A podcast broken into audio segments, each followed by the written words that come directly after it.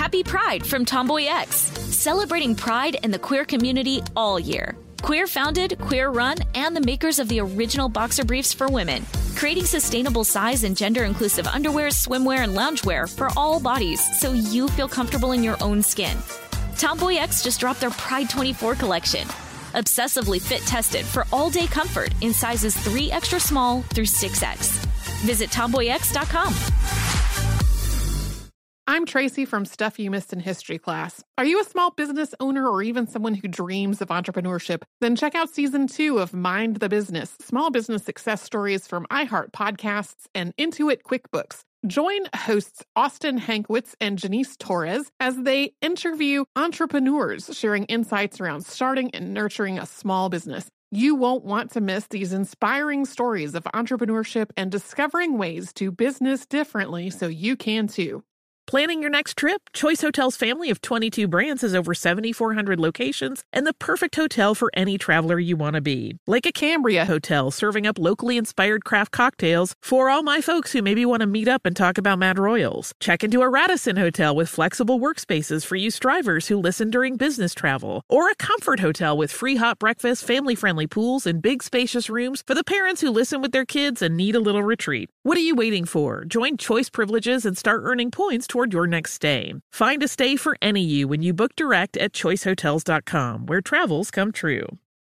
When you think about the future, what kind of technology do you envision? Whatever the future holds, artificial intelligence will undoubtedly be at the heart of it all. Join Graham Class as he hosts season two of Technically Speaking, an Intel podcast, and hear from the minds transforming healthcare, retail, entertainment, personal computing, and more with the help of AI. Tune in every other Tuesday and explore the latest technology that's changing our world today and creating a more accessible tomorrow. Listen to Technically Speaking, an Intel podcast on the iHeartRadio app, Apple Podcasts, or wherever you get your podcasts. Hey, everybody. Here is an episode from our 10 episode playlist that we're calling Offbeat History. Yeah, we're adding this to our, our regular publishing schedule as one kind of big drop all at the same time on uh, March 19th. And that is so that you maybe have a little bit of extra entertainment options available to you, particularly if you are self quarantined or sheltering in place. Welcome to Stuff You Missed in History Class, a production of iHeartRadio.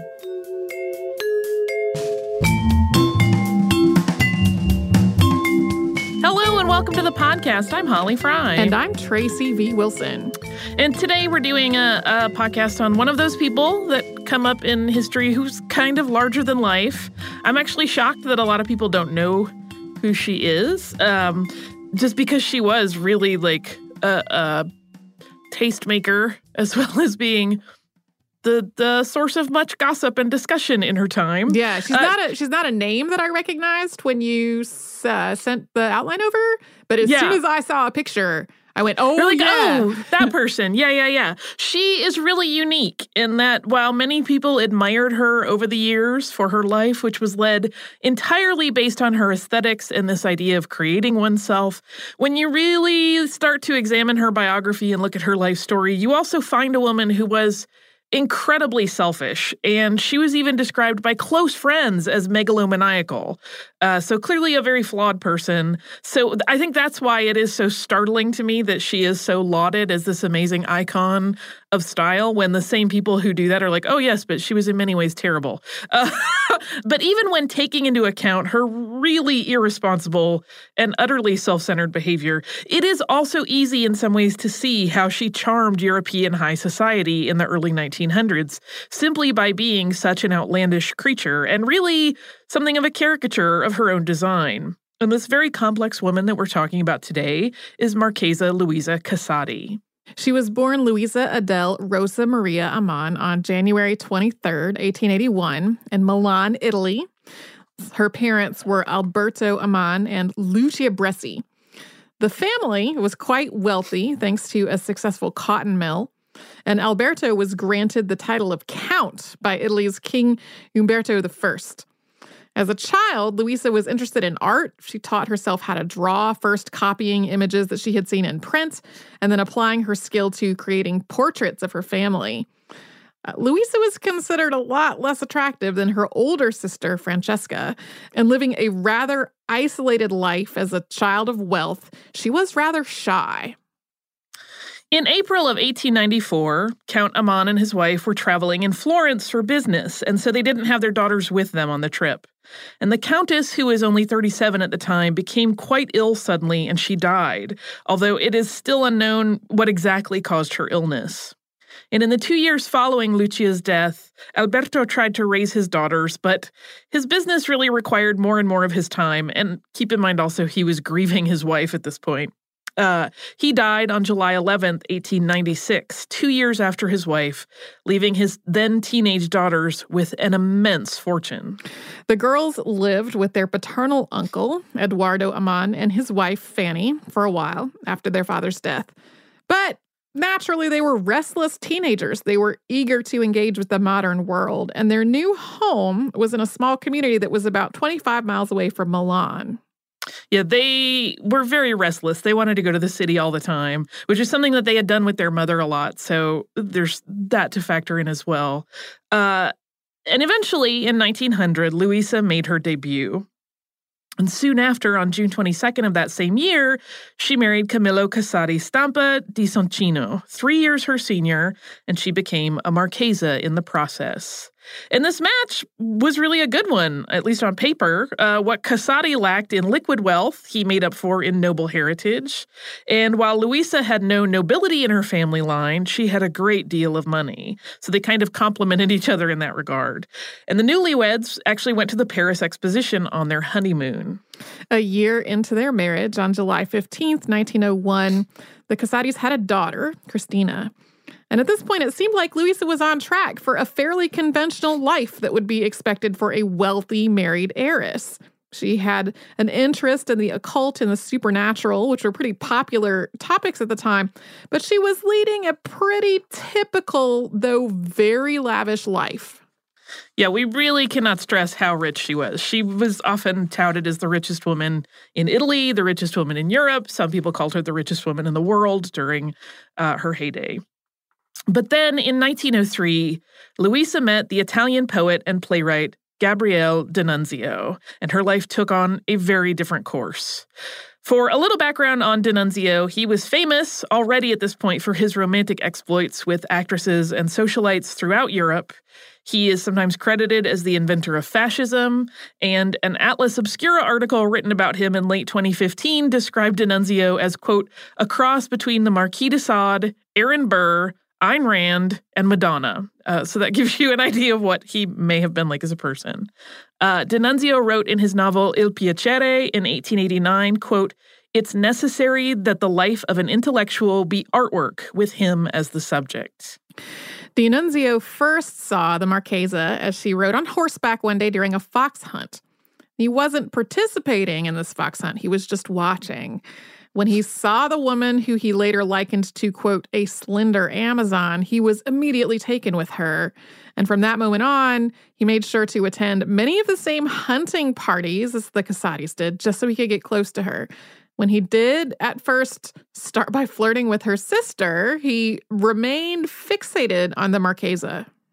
Yeah, uh, there are many theories as to whether he was just lavishing attention on her sister as a way to get Luisa's attention, or if he was just maybe playing the odds, uh, hoping either of these heiresses would be into him.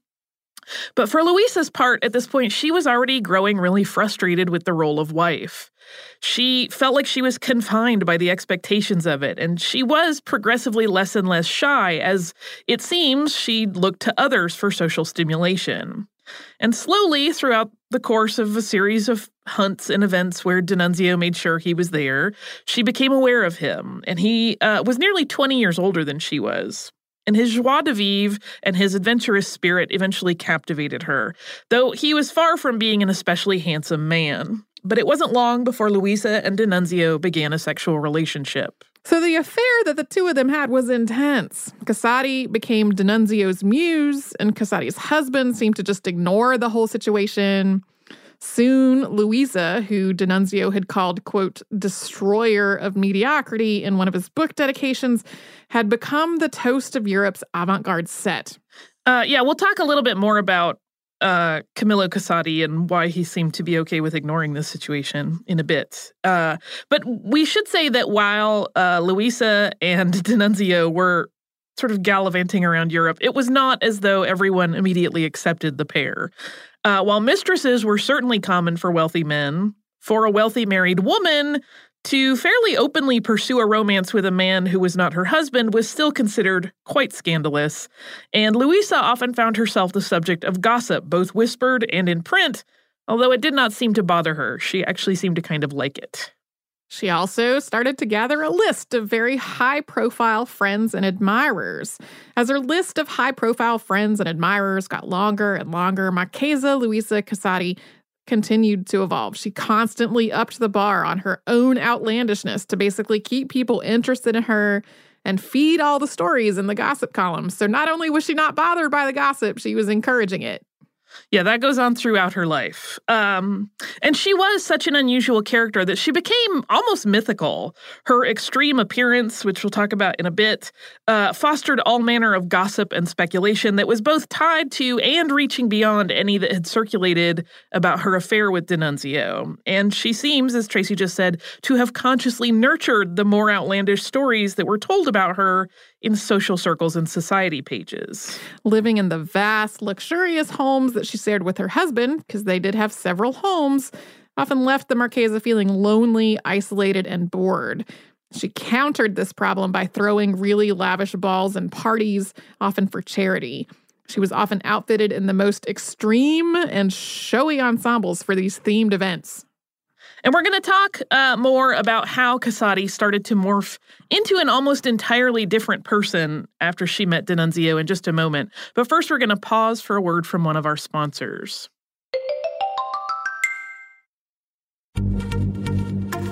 Happy Pride from Tomboy X, celebrating pride and the queer community all year. Queer founded, queer run, and the makers of the original boxer briefs for women, creating sustainable size and gender inclusive underwear, swimwear, and loungewear for all bodies so you feel comfortable in your own skin. Tomboy X just dropped their Pride 24 collection. Obsessively fit tested for all day comfort in sizes 3 extra small through 6X. Visit tomboyx.com. When you think about the future, what kind of technology do you envision? Whatever the future holds, artificial intelligence will undoubtedly be at the heart of it all. Join Graham Class as he hosts season two of Technically Speaking, an Intel podcast from Ruby Studio in partnership with Intel. Explore the future of technology that's rapidly evolving our world today with the help of AI. There is still so much work and research needed to fully understand the power and potential of AI, and Intel is at the forefront of implementing AI in revolutionary technology that's changing the world we live in for the better. In each episode, Graham interviews the minds transforming medicine and healthcare, retail, entertainment, personal computing, and more while pioneering new uses for AI in these spaces. Tune in every other Tuesday and explore the latest technology that's changing our world today and creating a more accessible tomorrow. Listen to Technically Speaking, an Intel podcast on the iHeartRadio app, Apple Podcasts, or wherever you get your podcasts.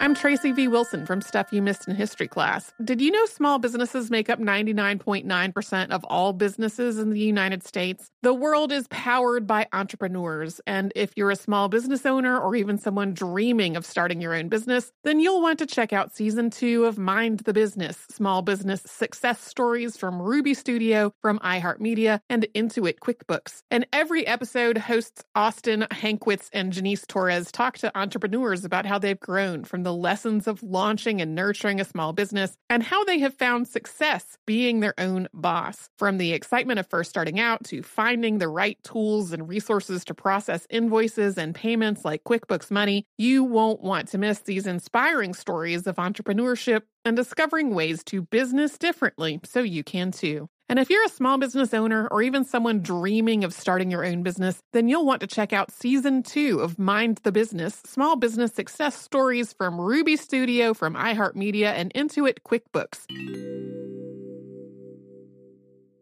Xfinity has free premium networks for everyone this month, no matter what kind of entertainment you love Addicted to true crime? Catch killer cases and more spine-tingling shows on A&E Crime Central. Crave adventure? Explore Asian action movies on Hi-YAH. Searching for something extreme? Check out skating, snowboarding, and more on Fuel TV Plus, the global home of action sports. And find crowd-pleasing bops on iHeartRadio's Hit Nation playlist. There's new free shows and movies to love every week. Say free this week in your Xfinity voice remote.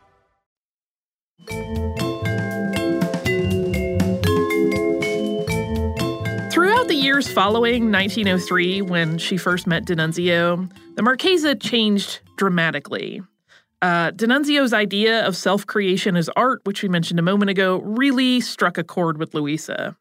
And Casati was naturally a very striking figure. You'll remember that he saw her riding on horseback and was completely taken with her. She was six feet tall and she was very, very thin. But she actually chose to accentuate these physical traits rather than minimizing them. And she created a sort of character in the way that she chose to present herself. So her hair, which was naturally sort of a dark brown color, slowly shifted in shades to become a brighter and brighter shade of red. Uh, she's powdered her skin so it would be as pale as possible, and she took on the habit of maintaining a constant smoky eye appearance by applying plenty and plenty of kohl eyeliner. She was really dedicated to maintaining a very heavy, dark eyed look. Sometimes she would go so far as to glue strips of black velvet around her eyes, in addition to always wearing these very heavy fake lashes. Sometimes she would have several layers of lashes on at a time. I have hard enough time with one. I know. on the rare occasion that I have reason to wear eyelashes. She's even said to have taken belladonna in regular doses to try to keep her pupils dilated for the aesthetic effect, which also sounds very difficult. All of this artifice was because she wanted, in her own words, to become, quote, a living work of art and this sentiment was very clearly in line with D'Annunzio's ideology as an artist. Like you, I can't imagine that that much heaviness around my eyes. At times, she allegedly wore false eyelashes that were like two inches long Man. and then layered. It would feel like a chandelier, but it did make her quite striking and memorable. Well, um, I remember at my wedding, my lashes were really two different lashes, but one of them was a like a half set. mhm. And even then, that was a lot of eyelash. too much. I wonder about the strength of her eyelids. Like they were constantly getting a workout. Um, all of these changes in her appearance, because up to this point, she really had kind of looked like the classic, well dressed, almost Gibson girl esque image. Uh, but these changes did not go unnoticed by Casati's friends and acquaintances. And so as she stepped farther and farther out of her demure appearance as a wife of nobility, People actually began to speculate that there may be some occult influence that was being exerted by D'Annunzio that was causing this shift in her appearance and behavior because it was so dramatic. When I went to find artwork to go with this episode, uh, my first thought after, oh yeah, was, is it Halloween already? It's always Halloween, Tracy. I know. So, for his part, D'Annunzio was equally under her spell. So, he had seduced a lot of women in his time, and he would eventually move on when either his interest in them or their money ran out. But Luisa really kept his attention in part because she just stayed really obsessed with herself and her transformation. She's more obsessed with that than she was with him. And that and their shared love of aesthetics and decadence really fueled their romance. Neither of them was tethered to the other, but they stayed involved romantically for decades. Yeah, I was reading in in one account that part of the reason was that she always met him as an equal. Like she never fell into the the traditional role of a woman as subservient when she was with him, and so he sort of was very intoxicated by that. In 1906, Camillo Casati, her husband, commissioned another home, this one in Rome, and Luisa was given complete control over its decor. Uh, and the move, at least for part of her time to Rome, uh, remember she lived in many houses, facilitated Luisa meeting some new friends who were as obsessed with art as she was, including the painter and sculptor Alberto Martini and the futurist Filippo Tommaso Marinetti. Through D'Annunzio, she also met with the celebrated portrait painter Giovanni Boldini. This artist was instantly fascinated with Luisa and he wanted to paint her in his studio in Paris. So, without hesitation, she moved immediately and temporarily to France. She left her husband, her child, and many, many households behind. When Boldini's painting, which features the Marchesa clad almost entirely in black with accents of purple, accompanied by a greyhound and sort of gazing directly out from the canvas, when this was unveiled as part of a show of portraits by Boldini, it got a lot of attention. And it was both praised as the apex of Boldini's work and criticized as having a vaguely demonic air about it. Uh, and that controversial assortment of attention to the work completely delighted Luisa Casati. But her delight uh, quickly turned to anger when she discovered that Boldini had denied magazines the right to print reproductions of the portrait. She really wanted that press. And after the artist and his subject bickered over the matter, primarily through a series of letters back and forth, Boldini finally consented, although he was convinced it would lead to a degradation of his reputation because of the bad prints that would be produced. Meanwhile, D'Annunzio was obsessed with Venice, and that sparked Casati's own love affair with that city. So the Marchesa decided she needed a home there, too. She had actually set the wheels in motion before this portrait trip to Paris, but it wasn't until after the painting had been shown that a lease was found that would suit her needs. In 1910, Marchesa Luisa Casati moved into the Palazzo Venier dei Leoni, and construction on this unfinished Venice palace was likely begun in the mid 1700s. The luxurious home, which sits right on the canal, was never completed by its architect, Lorenzo Boschetti. But even unfinished, it was the perfect place for Marchesa Casati to indulge her every flamboyant whim. So, first, she had the structure restored and decorated, but she insisted that this restoration still retain the sense of deterioration that the building had had. She just wanted it to be structurally sound so that it would not literally deteriorate around her. She also hired a permanent gondolier who was always dressed in 18th century clothing, complete with a powdered wig. Yeah, there are stories about how the the people who owned the other homes in the area were really excited initially that it was being renovated because it had gotten a little dilapidated and was something of an eyesore. And then they realized there was nothing being done on the outside. They're like, oh, it's it's still gonna look like a mess. Um, but she loved it that way. And in setting up her new home, Luisa had her greyhounds transported to Venice, and then she purchased two cheetahs as pets as well. She would eventually start taking the cheetahs out in her gondola and walking them through Venice on jeweled leashes. To complete her image in her new city, Marchesa Casati turned to the designer Mariano Fortuny. This long, lean lines and rich colors and luxurious fabrics that Fortuny is famous for made the already tall and thin Marchesa look even more extreme, so she became a really devoted customer. By this point, Luisa and Camillo, who preferred Rome, were living almost entirely separate lives. Their daughter Cristina, who was nine when Luisa moved into her Venetian palace, was sent to boarding school. In effect, Luisa had completely rid herself of any of her familial obligations, and Camillo Casati was dependent enough on his estranged wife's wealth that he really didn't make a fuss about her uh, essentially abandoning him and her daughter. The pair did eventually legally separate, but that was several years into Luisa's carefully cultivated life on the canal in 1914, and it was another decade before they would actually be divorced. Uh, Luisa, incidentally, insisted that she get to keep the title of Marchesa in that divorce settlement. The Marchesa, who the residents of Venice started to call La Casati, became famous for the parties that she both threw and attended. She became the ultimate party girl. She spent massive sums of money on drinks as well as opium. And at one soiree, a Russian ballet dancer named Vaslav Nijinsky and an American dancer, being Isadora Duncan, gave an impromptu performance for the other lucky attendees who were there. That sounds amazing. She also had a wax version of herself made, and at times she would do things like sit in a dimly lit room with it during her parties to see how guests would behave when they wandered in and discovered this odd duo. This waxen doppelganger would sometimes accompany her to dress fittings, or it would be seated at the dining table as though it was a guest. And at one point, D'Annunzio even planned to include the wax figure in a narrative that he was writing, although it appears that that project, which was a short story, never really came to fruition, or if it did, it was lost to time. A key part of her image, particularly at all these parties, was La Casati's wardrobe. There are descriptions on top of descriptions about her dresses and her jewels and her accessories. She's said to have adopted the habit of shopping in Venice with her cheetahs, wearing nothing but an incredibly luxurious dressing gown.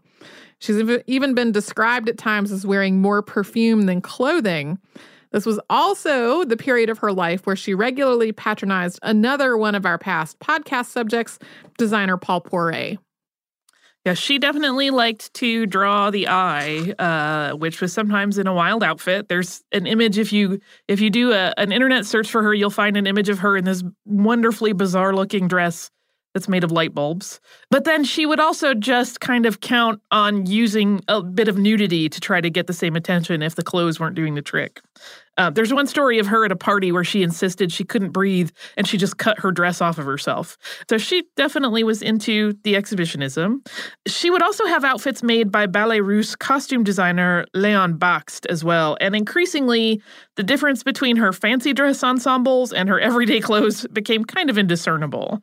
And at the same time, she felt her wardrobe had to be constantly augmented to top what had come before. So uh, she was always adding to that and the amusement park that her palace had become. She just kept wanting more and more and more of everything. In addition to the dogs and the cheetahs, there were monkeys, birds, and other wild cats. She then became obsessed with snakes. She started with small snakes and eventually worked her way up to a boa constrictor. She also wanted the snakes to travel with her, and she commissioned expensive boxes from jewelers so that she could carry them uh, with her when she ventured away from Venice. She's also alleged to have convinced a zoo in Rome to lend her a lion so that she could have it tethered to the throne that she kept in her home. So while Casati was, by all accounts, a lover of animals, uh, comes up over and over that she loved them, the manners, uh, we have to say, in which she kept them were obviously not kind by today's standards. Uh, keeping primates confined in cages, taking wildcats out on leashes, making leopards pull her in a chariot, and sedating snakes so that she could wear them as jewelry are obviously all very, very problematic. Uh, in short, keeping exotic animals as pets is generally a bad idea, and especially so when they are considered fashion accessories.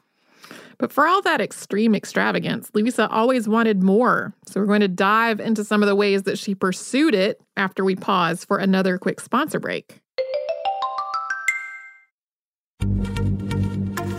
Happy Pride from Tomboy X, celebrating pride in the queer community all year. Queer founded, queer run, and the makers of the original boxer briefs for women, creating sustainable size and gender inclusive underwear, swimwear, and loungewear for all bodies so you feel comfortable in your own skin. Tomboy X just dropped their Pride 24 collection. Obsessively fit tested for all day comfort in sizes 3 extra small through 6X. Visit tomboyx.com.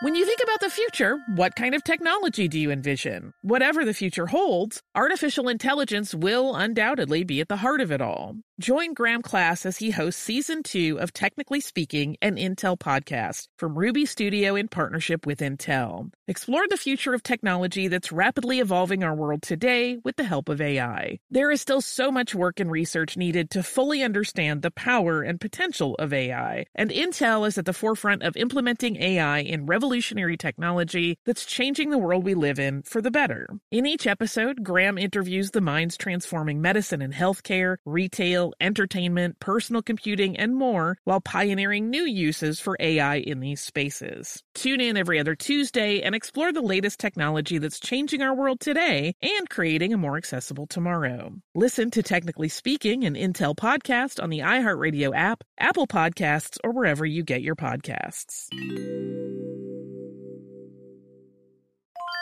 I'm Tracy V. Wilson from Stuff You Missed in History class. Did you know small businesses make up 99.9% of all businesses in the United States? The world is powered by entrepreneurs, and if you're a small business owner or even someone dreaming of starting your own business, then you'll want to check out season two of Mind the Business Small Business Success Stories from Ruby Studio, from iHeartMedia, and Intuit QuickBooks. And every episode, hosts Austin Hankwitz and Janice Torres talk to entrepreneurs about how they've grown from the the lessons of launching and nurturing a small business and how they have found success being their own boss. From the excitement of first starting out to finding the right tools and resources to process invoices and payments like QuickBooks Money, you won't want to miss these inspiring stories of entrepreneurship and discovering ways to business differently so you can too. And if you're a small business owner or even someone dreaming of starting your own business, then you'll want to check out season two of Mind the Business Small Business Success Stories from Ruby Studio, from iHeartMedia, and Intuit QuickBooks.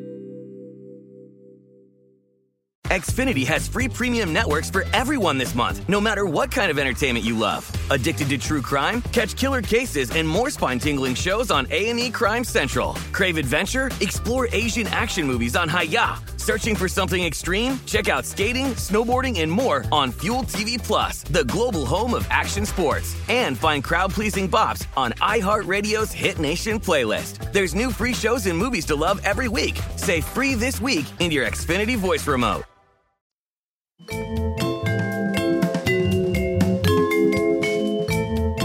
When even her home wasn't an exciting enough space for her decadent masked balls and costume parties, Casati actually managed to get permission to use Venice's Piazza San Marco as her own private party space. She hosted a grand ball there in September 1913, which was an 18th century themed masquerade ball. And the Marchesa made a grand entrance by boat after the rest of the guests had arrived, heralded by trumpet and accompanied by her cheetahs. Casati also became increasingly interested in the occult while living in Venice, and she would seek out seances and other gatherings of like minded people all through Europe. She would also invite people who seemed to have connections to the spirit world to live in her home as Venice in Venice as guests for long periods of time. Yeah, she had people that lived there for years. And perhaps in line with her complete indulgence in her own fantasy world, as the unrest of World War I began, Luisa was almost indifferent to it. She was actually in Paris on August 3rd, 1914, when Germany declared war on France. And the next day, in her suite at the Ritz, she rang her bell for breakfast service, which was incidentally in the afternoon for her. And she was irritated when no one came to bring her food. She allegedly ran down into the the hotel lobby and discovered a bunch of soldiers there. And that same day, Great Britain declared war on Germany. Casati really weathered the war in relative ease. She took advantage of that time to patronize new artists and basically continue her lavish lifestyle. In 1919, Casati's sister Francesca died during the Spanish flu epidemic. Francesca had been the one family member that Luisa had retained a relationship with, although there's no real account of how the loss affected the Marchesa. That's something that comes up over and over there's not much recorded about her like emotional state at some of these times. So whether that's just because she kept it private because it did not add to the the exterior mystique that she was working to cultivate or not is unclear.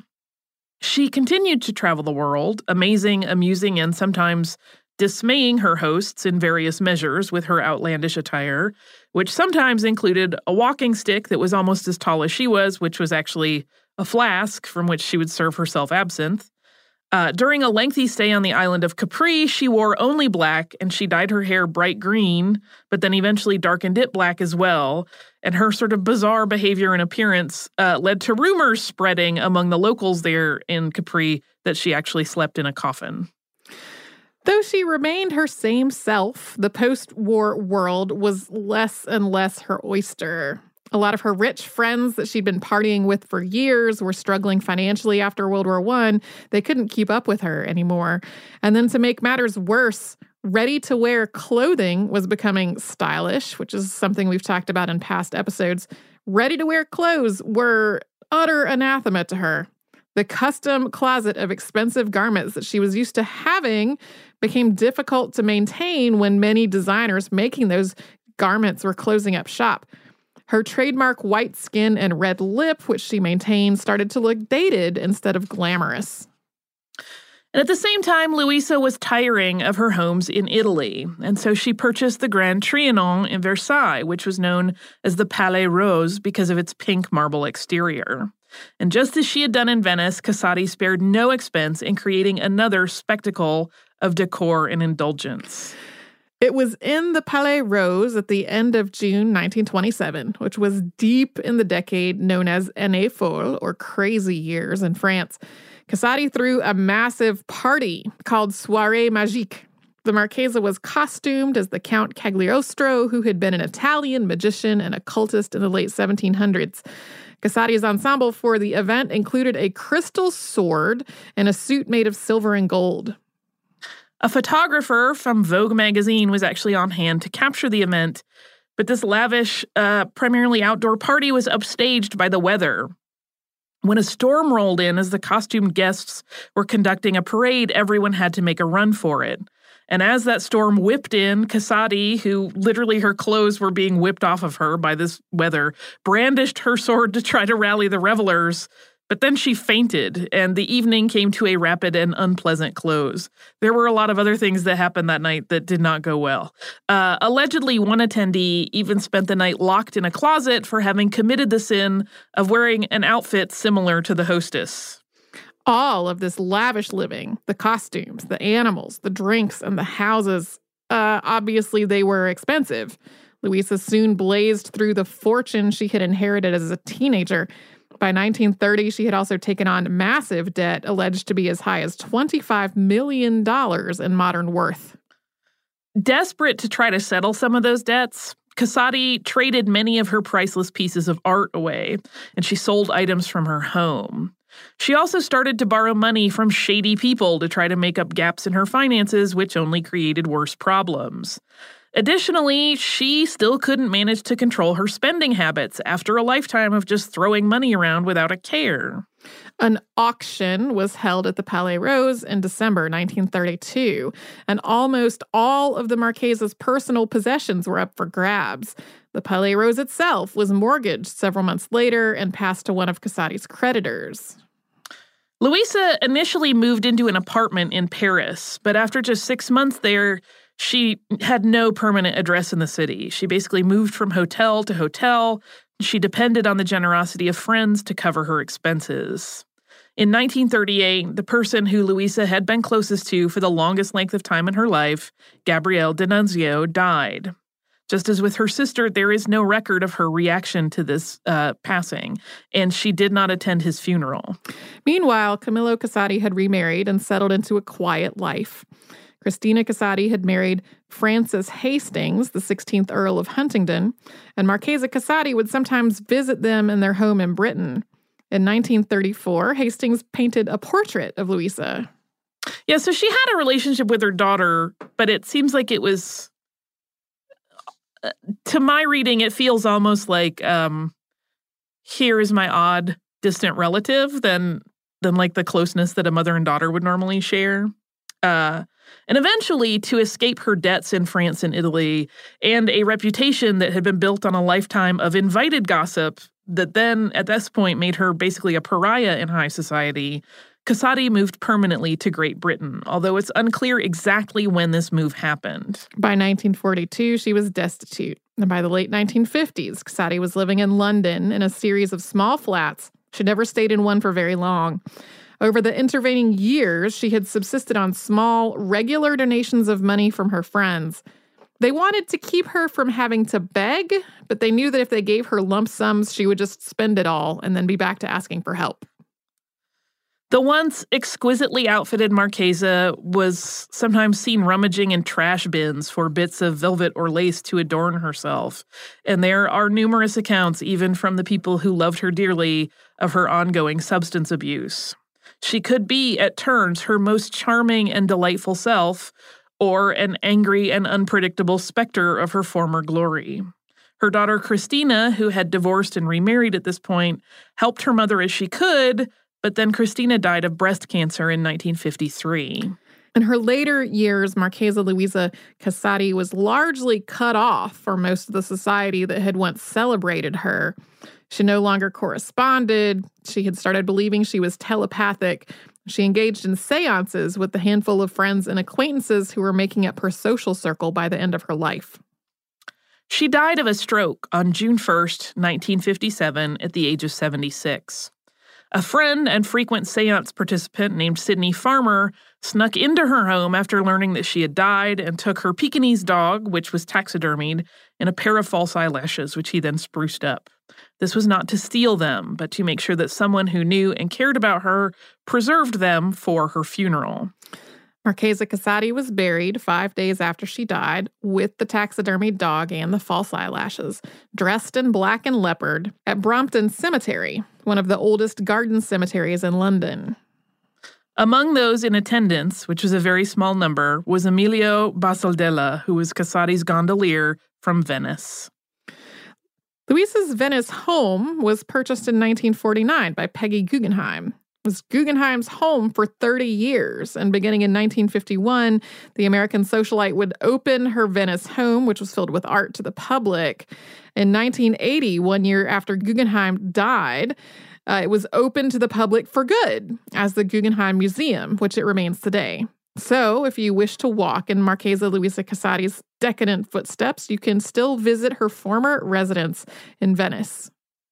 Yeah, uh, as I was talking about her to a number of people, particularly over the weekend, I saw a lot of friends, and several of them have traveled throughout Italy. And I was saying, Oh, you know, have you been to the Guggenheim in Venice? And they would go, Yes, it's amazing. And I'm like, That is where she lived. And they would go, Holy Moses, uh, because it's an impressive structure.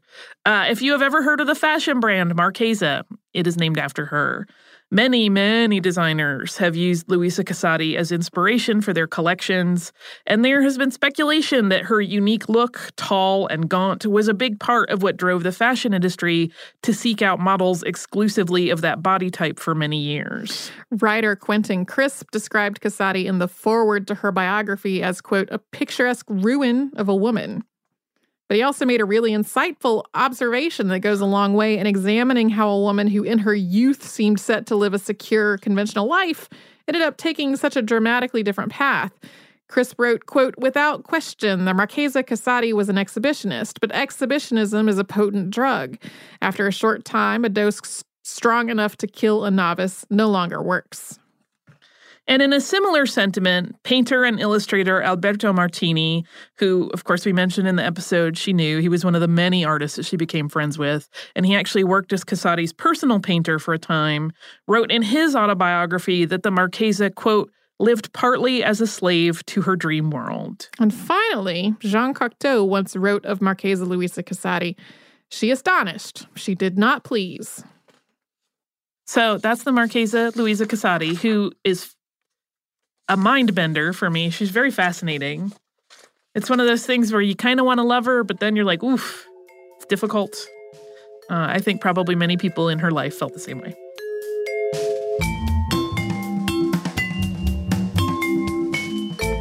Thank you so much for joining us today for this classic. If you have heard any kind of email address or maybe a Facebook URL during the course of the episode, that might be obsolete. It might be doubly obsolete because we have changed our email address again. You can now reach us at historypodcasts at iheartradio.com, and we're all over social media at Missed in History. And you can subscribe to our show on Apple Podcasts, Google Podcasts, the iHeartRadio app, and wherever else you listen to podcasts. Stuff You Missed in History Class is a production of iHeartRadio. For more podcasts from iHeartRadio, visit the iHeartRadio app, Apple Podcasts, or wherever you listen to your favorite shows.